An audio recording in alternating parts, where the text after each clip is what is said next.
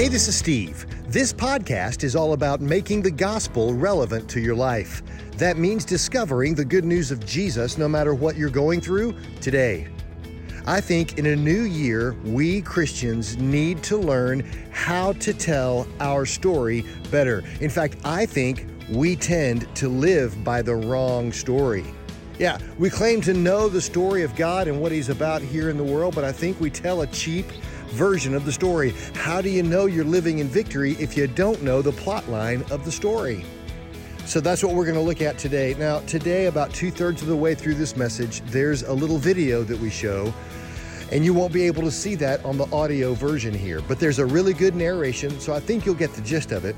But I'll link the video to you in the podcast episode show notes. So if you're a subscriber, you'll get that and you'll have a link to it. But let's listen and let's learn to live the better story.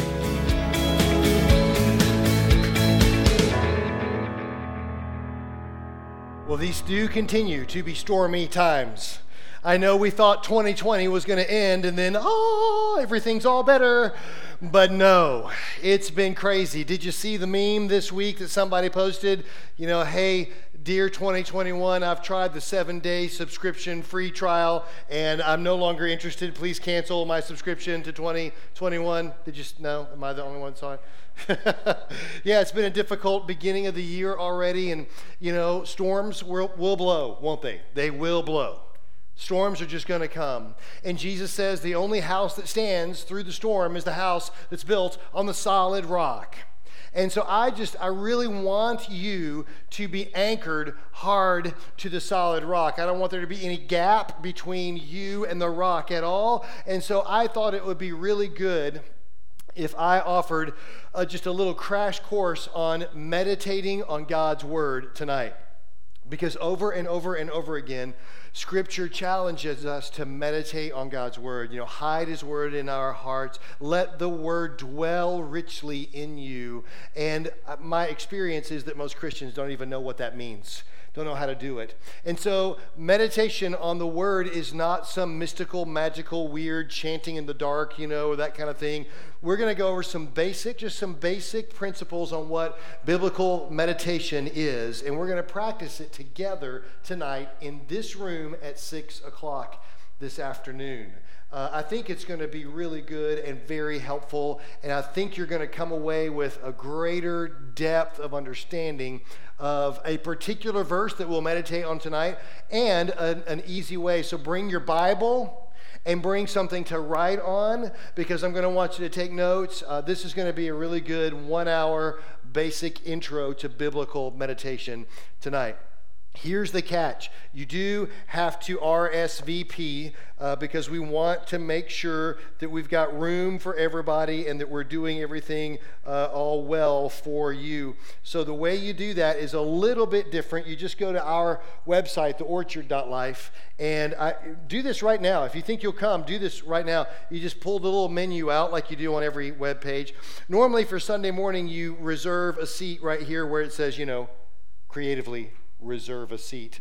Uh, but for this, you go down to the classes menu and uh, you just hit the little down arrow on classes Maybe you got to tap it twice. There we go. And this will be a crash course. It's going to be the crash course on biblical meditation. So just hit the little crash courses button, and uh, that will take you right to the description of what this class is all about. And all you got to do is just tap that little button to reserve your spot. And we would love to reserve a spot for you. I really would love for you to join me this evening right here at 6 o'clock uh, to learn the basics, just the basics, just the easy overview on what biblical meditation is really like. So I hope that's helpful to you. Sign up for it right now. Do it right now uh, and, uh, and come this evening uh, because the storms will blow.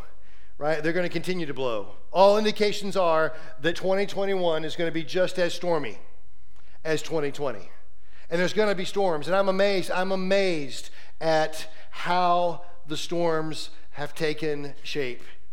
You know, I don't know about you, but I'm just looking at this first week of the new year and I'm shocked. I, am shocked at what I have seen. I'm shocked at the way Georgia, a southern state, voted and in the runoff election delivered this full on Democrat domination to our nation. You're welcome. That's what we've done. And it just seems weird. I mean, it seems like to me, it seems like the way you and I think isn't the way the world thinks at all anymore. The way that you and I think, we have just a different set of everything that, that forms our thoughts than it seems like everyone in the world thinks. It used to be that this nation, founded under God with biblical godly principles, it used to be that we were all kind of going the same direction. But now, now America has changed. Am I right? America is a different place. It's not the same as our 1950s, 60s, and 70s memories might inform us. It's a very, very, very different place. How can it be so different all of a sudden? How can it have changed so much? I mean, don't we remember what we were founded on? Don't we believe in absolute truth anymore? Don't we study history anymore? Don't we know what this all even is? How has it come to this? Look at the media. Look at art. Look at culture. Look at sports. I mean, everywhere you look, things have changed. And I think I know part, at least, of the reason why. I think we, we Christians have tried and tried to, to tell our story. If they can just hear our story, if they just know our story, then maybe they'll agree with us. Maybe they'll go the same way as we go. And so I think, I think they've heard our story. Here's my, my view is they've heard our story. And they have found our story, my story, your story, to be not very compelling. And they're over it. They've heard our version of the truth and they've moved on. They don't want to deal with it anymore. And it's really, if you look in the media, if you look everywhere, you'll see that our story is kind of a joke now. How can this story, this story that you and I have surrendered to, that we live our lives by, how can this story now just be a joke, a footnote? How can it be worthless the way it seems to be now? The world does not value our story at all anymore. And, and, and I think I know why. I, I think, frankly, I think we don't value our story anymore. I mean, our story doesn't seem to change us. Why would, he, why would we expect it to change the world? Really, I mean, seriously, the divorce rate among Christians is no different than the divorce rate among non Christians. The addiction rate among Christians is no different than the addiction rate among non Christians. Is our story even changing us? I mean, greed, think about greed. I mean, we will lie, cheat, and steal to get a quick buck just as quickly as anyone else. Our story is so non compelling that you and I won't even talk about it anymore. The average Christian today has won zero lost people to Christ in their entire lifetime. Our story is so worthless, we don't even want to talk about it. We don't even tell the story anymore. So, how can we expect it to change our world? Is our story a bad story? Do we have the wrong story to begin with? You see, actually, I believe that the story that we are to be telling is the greatest story ever dreamed up. It's got the biggest conflict in the universe. It's got the higher stakes than any other story anywhere. It's got a compelling motivation that ought to move all of us, and it's got a better, more satisfying outcome than any story that's ever been told. The problem is not the story. I think the problem is our version of the story. I think that you and I have fallen into a trap of telling a very, very poor retelling of the story. I think in our world of instant gratification, I think that we've sought to simplify the story, make it easily, you know, sound biteable, and I think we've dumbed it down to the point where it's almost unrecognizable. I think the version of the story we tell is an oversimplified, weak, garbage, frankly, version of the real story. Let me illustrate just really quickly. Now, please bear with me. I drew this illustration using a computer. So, clip art, okay? You love clip art? All right. Is anybody with me so far? Okay, so maybe I'm stepping on your toes already. I hope so. So here, let me illustrate. Here's the story I think we, we tell. This is the story that most everyone believes that we believe. So here's the earth. God created the earth. It's beautiful, everything in it. And on the earth, He placed me. There's me right there. Like my clip art of me? So there's me, there's you, and we're on the earth here. And, and what we do here in this world is we live this timeline. We live this lifelong timeline that we have. It's got a beginning, it's got an end. And we walk this timeline, and we, in our timeline, we try to do the best we can to kind of stay above the line. Right? I mean, we want to do more good things than bad things right or or or maybe it's not about works okay it's about grace so we want to you know believe the right things and not believe the wrong things. We want to pray the right prayers, not pray the wrong prayers. So we just want to make sure we pray, pray the right prayers. And so if we, if we, the story goes, if we live this timeline, then at the end of our timeline, then depending on what we've done in this life, there'll be a day where we're judged and we're assigned a destination. We will go to heaven or we will go to hell.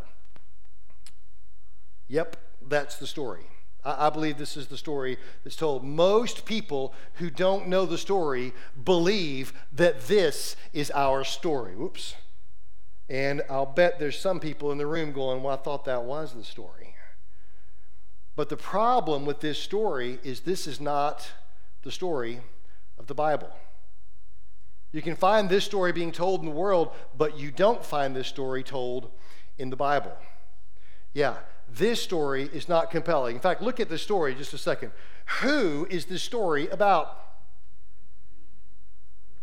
Right? Me. This is a very small, me centered, frankly narcissistic story that we tend to tell. Somehow our story has devolved, it's morphed, it's become disfigured, and somehow, this is the first blank on your page, somehow we've drifted into a cheap story.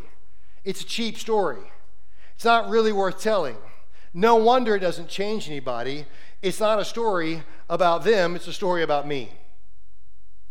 And that's not the story that the Bible teaches, and that's not the story that Jesus teaches. And I want to make a promise to you right here on the front end, okay? Is everybody listening to me? I want to make a promise to you. This pastor will not be guilty of preaching a cheap story. Okay, I will not preach a cheap gospel. It might hurt your feelings sometimes. You might not like it. It may not sell as many books. You know, I may not be able to draw quite as big of a crowd, but I will not waste your time preaching a gospel that's centered on you. Okay, I will I will let me say it this way. I will love you enough to show your dying soul the incredible beauty and glory of God as much as I can. That's what I believe this is all about, and that's what I'm here to do. The whole idea of this series is to wake us up. It's to shake off this addled COVID zombie, including the wrong story, and to help us catch a fresh, new vision of what the story really is. Because the real story is so much better than this cheap facsimile. It's so much better because the real story, if you really understand it, is universe changing. The real story will change everything about everything, including you. If you really catch a vision of the real story, it'll change your life. It'll change your marriage. It'll change the way you raise your kids. It'll change the way you work, the way you spend money, the way you vote, the way you do everything in your life. It'll change your purpose, it'll change your plans, it'll change your past, and it'll change your future. It changes everything about you when you catch a vision of the much better story. Don't you want that? Don't you want to be in on the much better story? Well, what is the story? So, I don't know. Let's let's do this. If you're gonna if you're gonna kind of go to the Bible and you're gonna try to kind of catch an idea of what the story is all about, where do you think we would go? How about the beginning? Why don't we go to page one? Let's just look at page one of the story and let's just see what it's all about. Page one, first sentence. Here it is Genesis 1. In the beginning, wait a minute, maybe this isn't about me. Hold, hold on a minute. In the beginning, it doesn't say me. Who is this story about? Okay, let me just try this again. Who is this story about? God. In the beginning, God. Boy, we learn a lot about the central figure of the story right here. Number one, this is about God. Number two, God is the creator of the heavens and the earth. So everything belongs to Him. Everything was designed by Him, everything was created by Him. It's all His. And if you read on in the story, read chapter 1, read chapter 2, you'll find this description of the kingdom of God created by God. It's a beautiful picture. You know, the, the, the story describes the kingdom of God as a lush, beautiful garden. And in that garden, it says that the garden is flowing with uh, rivers of clean, fresh water. It describes the produce in the garden as delicious fruit. It's got all kinds of fruit trees, so it's vibrant and alive and nourishing. It, it, it's, it's beautiful. And it's in that garden that every animal comes and, and is seen by the pinnacle of all of God's creation, the absolute apex. God says, Let us make man and woman in our own image, right? And He puts us in the garden, and we actually bring order to it. We name everything, we categorize everything. We're charged with bringing order to it all because when it comes under our authority, it's coming under God's authority because we're in line with His authority. And the kingdom of God is this beautiful, peaceful place. There is no conflict, no strife, no X's no Facebook posts, no social unrest, no racism or injustice. You know, there, there's no war, there's no poverty. God and man walk together in the garden in the cool of the day. What? Can you imagine a place of such peace and beauty? That we could walk with God in His beautiful garden, His beautiful kingdom. This is not a story about us. Next blank on your page, it's a story about the king and his kingdom. This whole story is not centered on me and you. It's a story about a, a great king and his wonderful, most peaceful kingdom that he creates. And that's the way the story goes for a few chapters. But then in Genesis 3, the peace is broken. The unity between God and man is broken. All of a sudden, rebellion enters the world, rebellion against God. Because all of a sudden, there's this thing that rises in the humans, right? The enemy comes along and convinces us that maybe we should be the center of the story. Maybe this ought to be about us. The words of the enemy are self centering words. Isn't that amazing? If we've drifted into a bad story that's self centered, we've drifted into Satan's story. Hello? And we've called it the Christian story. So he comes along and he says, No, this should be all about you. This should be your story. I mean, you'd be a better God than God. So why don't you eat of the one tree you're not supposed to eat from, and then you'll have everything? and we fell for it. We chose to live a life of pride, of arrogance, and these are not part of the kingdom of God. So we rose up against God, rebelled against Him, and we effectively created our own kingdom. We separated off from God's kingdom. And God cursed the world and the people, right? The beginning of God's judgment right there because, because a good king always pursues justice. Am I right?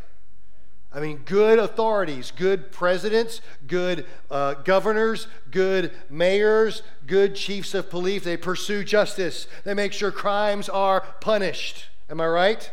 Am I right? And so he's a good king. He pursues justice, he punishes crimes. And we had committed a great crime against the king. But there's a promise in this curse that one day there would be a deliverer, someone who would come along and crush the head of the serpent and reunite the kingdom of God. And pretty quickly, God begins to lay the groundwork to complete that promise, doesn't He? You get over to Genesis 12, and God chooses a man. And He says, Hey, I'm going to make, let me make you some promises. I'm going to make you the father of many nations. And it's through you, ultimately, I'm going to send the deliverer for His people. And so in Abraham, He begins to build a, a family this fatherless, sorry, this sonless father. He has no children of his own. God begins to give him children, and so he begins to have a family, and then a tribe, and then many tribes, and they become a nation of people. And God says, It's this chosen nation. I'm going to I'm to send this deliverer, this head crusher. I'm going to complete the story through this deliverer. And even though, even though God miraculously, divinely, he, he delivers his people who were in captivity out of Egypt, you know, they cross that water and then they get on the other side and they, what do they do? They continue to rebel, right? They continue to sin against him. And so they are doomed now to wander in the wilderness for 40 years generation comes and goes. And so, after 40 years, God miraculously delivers them into their promised land, the land He had promised them long, long, long, long ago. And they get into the land, and then what do they do? They immediately rebel. In fact, there's this long, long, multi generational series of bad king after bad king. And the prophets, God sends the prophets along to say, hey, hey, come back, come back. Just stop with your wandering, stop with your rebelling. Just if you just come back, God's going to fulfill his promise. He won't forget his promise. There will be a deliverer. The kingdom will be reunited if you'll just come back. But they don't. They continue to rebel against him. And the story seems to end in disaster the people are exiled, judged and exiled into Babylon. The capital city of Israel is burned. And it seems like it ends with a little bitty rebuilding, and that's kind of it. It's over. And God is silent for hundreds of years. So, so if you want to know how the story ends, where should you go next? We went to the beginning, so where should we go? Maybe we should go to the beginning again, because all of a sudden, several hundred years later, the story seems to get going again, and the gospel writers pick up on the story already in progress right? And so let's look at the beginning again. Let's look to gospel writer Mark because most scholars believe that his was the very earliest gospel written. So let's look and see what Mark says at the very beginning of his gospel. He says, This is the good news about. Oh, was supposed to see me right here, right? I mean, Cheap Story says the good news about me. I've heard evangelists say, man, I was, my life was a mess. It was a disaster. And then I opened this word and I found out it was all about me. And I want to go, that's bull. Stop believing that lie. It's not a story about you, it's a story about a king and his kingdom. And so this is the good news about the king, the Messiah, the Son of God. It began just as the prophet Isaiah is written. So look at this right here. We see that the story is still going, it's in progress. The prophets have been talking about it, it's already in progress. And here's what Isaiah wrote He had said this He said, There's a messenger, sending my messenger ahead of you, and he will prepare your way. Who is that messenger? John the Baptist, right? And he, John, is a voice shouting in the wilderness, Prepare the way for the Lord's coming, clear the road for him. So the story begins again, and it's still all about this king, this king who's made this promise that he's going to send his son to deliver us and reunite the kingdom. So, this is a huge clue into what the story is really all about. And the clue is this next blank on your page that the hero of the story is Jesus. You, hear me? Cheap storyteller, the hero of the real story is not you, it's Jesus. This is a story about him. All of the Old Testament points forward to Jesus all of the New Testament either tells the story of Jesus or it points back to how Jesus wants to work his way into and through your life. That's the message of the entire scripture. It's all about Jesus, the hero, arriving on the scene. So, if you're used to the cheap version of the story, this is the part where you would expect the hero to arrive and say, Now, here's what you need to believe. Here's how you need to pray uh, because you want to go there one day. You want to arrive in heaven, right? So, here's how you go to heaven. That's what you would expect him to say. You need to go to the kingdom.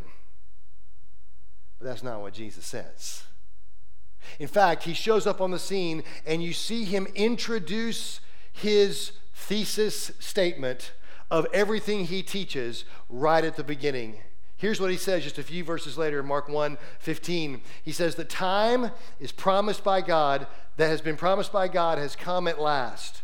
The kingdom of God is near.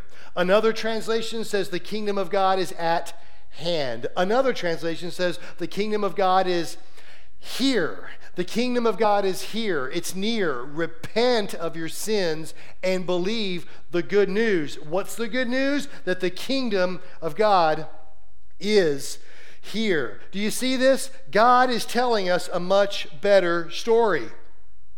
It's not a story about me going there. Jesus is saying that the kingdom of God has come here. It's not about us working through a timeline and hoping to be assigned the right destination. It's about the kingdom of God coming here. It has arrived in the person of Jesus, and it's here to change everything. This is a very different story. So, a few years ago, we studied this story very intently. In fact, I kind of preached through this a couple of times several years ago. And we used a video from the Bible Project to illustrate this story really well. And I thought it was so good. I know you may have seen it before, but I thought it was so good, I wanted to bring it back. It's not long, it's about a five or six minute video, but it is great at explaining this whole idea. So, why don't you have a look? So in the Bible, the ideas of heaven and earth are ways of talking about God's space and our space. So I understand our space really well. We live here, there's trees, rivers, mountains. But my understanding of God's space gets a little fuzzy. And what we do get in the Bible are images trying to help us grasp God's space, which is basically inconceivable to us. So these are two very different types of spaces. Yes, they're, they're different in their nature, but here's what's really interesting is that in the Bible, these are not always separate spaces. So think of heaven and earth as like different dimensions that can overlap in the same exact space. So we talk a lot about going to heaven after we die, but this idea of heaven and earth overlapping, we don't talk a lot about that. Which is kind of crazy because the union of heaven and earth is what the story of the Bible is all about. How they were once fully united and then driven apart and about how God is bringing them back together once again. So let's go back to the beginning where heaven and earth they're completely overlapping. Yeah this is what uh, the bible's description of the garden of eden is all about. It's a place where god and humanity dwelt together perfectly no separation and, and humans then partner with god in building a flourishing beautiful world and so on. But as humans we wanted to do things a different way. We wanted God out and we wanted to create a world apart from him. Yeah, so we have these two spaces now. And the Bible actually uses lots of different kinds of words and phrases to refer to these two spaces to make a, a clear distinction. So you've said that these spaces can overlap, though. So explain how that works. Yeah, this is where we have to start talking about temples. Because in the biblical world, you experience God's presence by going to a temple. That's where heaven and earth uh, overlap. Now, there are two types of temples described in the Bible. One is a tabernacle, basically a tent that was built by Moses, and the other was this massive building made by Solomon. And these temples were decorated with fruit trees and flowers and images of angels and all kinds of gold and jewels and so on. And these are designed to make you feel like you're going back to the garden. And at the center of the temple was a place called the Holy of Holies, which was like the hot spot of God's presence. Now we can go and be with God again. But not so fast, because the temple also creates a problem. So God's space is full of his presence and goodness and justice and beauty, but human space is full of sin and injustice and the ugliness that results. So, how do these spaces overlap if they're so different and they're in conflict with each other? This was resolved through animal sacrifice. Yeah, that's kind of weird. What do animal sacrifices have to do with this? Yeah, the, the idea is this animal sacrifices somehow they absorb the sin when the animal dies in your place. And it creates a clean space, so to speak, where you are now free to enter into the temple and be in God's presence. Okay, so if I'm an Israelite and I live in Jerusalem, I might be able to be in God's presence. But you said the story of the Bible is all of heaven and earth reuniting. Right. So we have to keep going in the story where we come to Jesus in the New Testament. And in the Gospel of John, we hear this claim that God became human in Jesus and made his dwelling among us. Now, this word dwelling is really curious. It, literally, it means he set up a tabernacle among us. And so, what John is claiming right here is that Jesus is a temple. He is now the place where heaven and earth overlap. What's interesting about Jesus is that he isn't staying in this safe, clean space. He's running around hanging out with sinners. He's healing people of their sicknesses and forgiving people of their sins. He's basically creating little pockets of heaven where people can be in God's presence, but he's doing it out there in the middle of the world of sin and death. And he keeps telling everyone that the kingdom of heaven is at hand. And he even told his followers to pray regularly that God's kingdom come and that his will be done here on earth just as it is in heaven. But a lot of people are threatened by Jesus and they kill him, which seems to spoil this whole plan to reunite heaven and earth. But we, we have to go back to a scene earlier on in Jesus' story where John the Baptist saw Jesus and said, Behold, this is the Lamb of God who takes away the sin of the world. So Jesus isn't just talked about as being a temple, he's also talked about as being the temple sacrifice. Yeah, so so the cross is now the place where Jesus absorbs sin to create a clean space that is not limited like animal sacrifices. Jesus' sacrifice has the power to keep spreading and spreading and reuniting more and more of heaven and earth. And this is all really great, but it leaves one big question in my mind, which is what happens when I die? Don't I just fly over to God's space to be with Jesus. Yeah, so a few times in the New Testament, we learn that Christians will be with Jesus in heaven after they die, but that is not the focus of the Bible story. The focus is on how heaven and earth are being reunited through Jesus and will be completely brought together one day when he returns. So in the book of Revelation, we get this beautiful image of the Garden of Eden, now in the form of a city, coming to end the age of sin and death by redeeming all of human history in a renewed creation. And God's space and human space completely overlap once again. Come on, that's pretty good, isn't it? That's pretty, I mean, that's a pretty good way to tell that story. That is so much better than our cheap story, isn't it? Is so much better because it's about a king and his kingdom, and it's about restoring the kingdom where it belongs here. It's not about us going there, it's about a king who has come here. And I know, I know that leaves a big question for some of you in your mind. Okay, Steve, you're talking about heaven and earth, but are you you're not talking about hell. You've left hell out of this equation. Do you not believe in hell? Steve, I, boy, I say look around. Uh, hell is pretty obvious all around us now. Is it is it not? I mean, hell is the absence of God's kingdom. That, that's what hell is. It's where God's kingdom is not reigning. And so that's why when you look at the story, and you go back to the very beginning, Genesis 1 1, you see that God created the heavens and the earth. It doesn't say that God created the heavens and the earth and hell. He created the heaven. He's a good God, a good king. He created the heavens and the earth. Hell doesn't show up at the beginning of the story. Hell is something that seems to come along later in the story. Oh, it's there, it's all through there, but it seems to arrive later. You see, I believe that hell is sort of like a byproduct of the separated kingdom of man. It's the place where God does not reign. And so I think if you look around, you'll see that hell is not only a destination, but it's also here and now. Look at the way James talks about the tongue. James is the brother of Jesus, and here's what he says about the tongue. He says, Among all the parts of the body, the tongue is a flame of fire. The tongue is a whole world of wickedness, corrupting your entire body. It can set your whole life on fire, for it is set on fire by hell itself. In James's mind, hell is very, very real and it's here now. I mean, I, I think about all of the things that are under the influence of hell. Watch the news, and you'll see that hell is just about everywhere you look. Is hell something that we created? Is hell a byproduct of our sin? You see, I believe that hell is where the kingdom of God doesn't rule, so I believe that God hates hell.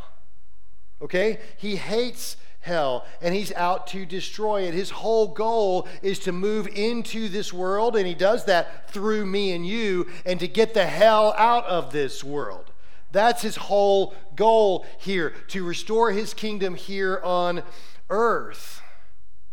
And so I look at the things that are that are influenced by, caused by, controlled by hell. I think of I think of the plagues on our humanity. And I'm not just talking about the, you know, COVID plague, but let's just think about let's think about the awful plague of sex trafficking. You know, Atlanta is the nation's capital for sex trafficking. It's an awful, awful, terrible, has devastating effects on people. And God hates sex trafficking. And so do you right? And so God doesn't only want to destroy sex trafficking, but He's out to destroy lust. The root of that, he's, he's out to destroy the exploitation of one human being for the gratification of another, right? That's what he wants to. He wants to destroy lust, the root of it. Or another plague, another scourge on humanity racism. God hates racism, and every Christian does too. And if you claim to be a Christian and you're a racist, you are no Christian. You are no follower of Christ. God hates racism, and He's not just out to destroy racism, but He's out to destroy pride and rage. You know, pride tells us that one human being can be better or above another human being. And he's out to destroy that. He hates that. He wants to get the hell out of this world. And you know what? Here's the good news. Here's why the better story is so compelling because every lost person wants that also. Right? I don't care who you are, everybody wants to get rid of these awful, hellish plagues on humanity, don't they? I mean, even your most liberal left wing nut of a brother in law who comes over at Thanksgiving and spouts his political views, he wants the same things God wants. He wants to end hell on this earth.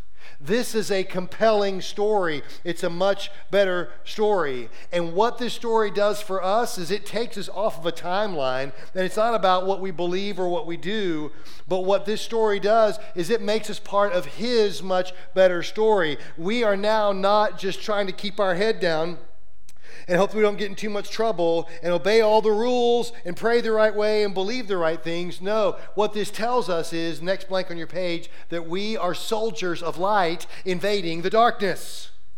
That's who God makes us. He makes us part of an invading army out to kick the hell out of this world. Man, can I get an amen on that? Why are we telling the wrong story? This is our story. Right? Paul clarifies it all in one of my favorite verses. It's Ephesians 1:10. He says this is the plan. In other words, the story has a plan. Here's the outcome. At the right time, he will bring everything together under the authority of Christ, everything in heaven and on earth. That's his plan, and you get to be part of that. You get to be part of the king fully restoring his kingdom where it belongs. Stop, Christian, stop settling for the cheap story. Stop believing the lie that this is all about you getting to a destination. That's a byproduct, but that's not the story. That's a very self centered, satanic story. Instead, realize and take your position as an army soldier invading the darkness. Complete your compelling story. And last blank, live the better story. Live the better story. Stop being scared, stop being chicken, but live as an overcoming victor in God's war against the rebellious kingdom. That's who you're designed to be. God, I pray that we would stop settling for this cheap, cheap version of the story. God, that we would quit thinking it's all about us. Lord, it's lulled us to sleep, this cheap story. It's made us think that it's something that it's not and it's inconsequential. But God, we know that you are the great king that will restore your kingdom. Oh God, let us have a vision for it, a heart for it, a longing for it, Father. And let us live the story that you are telling.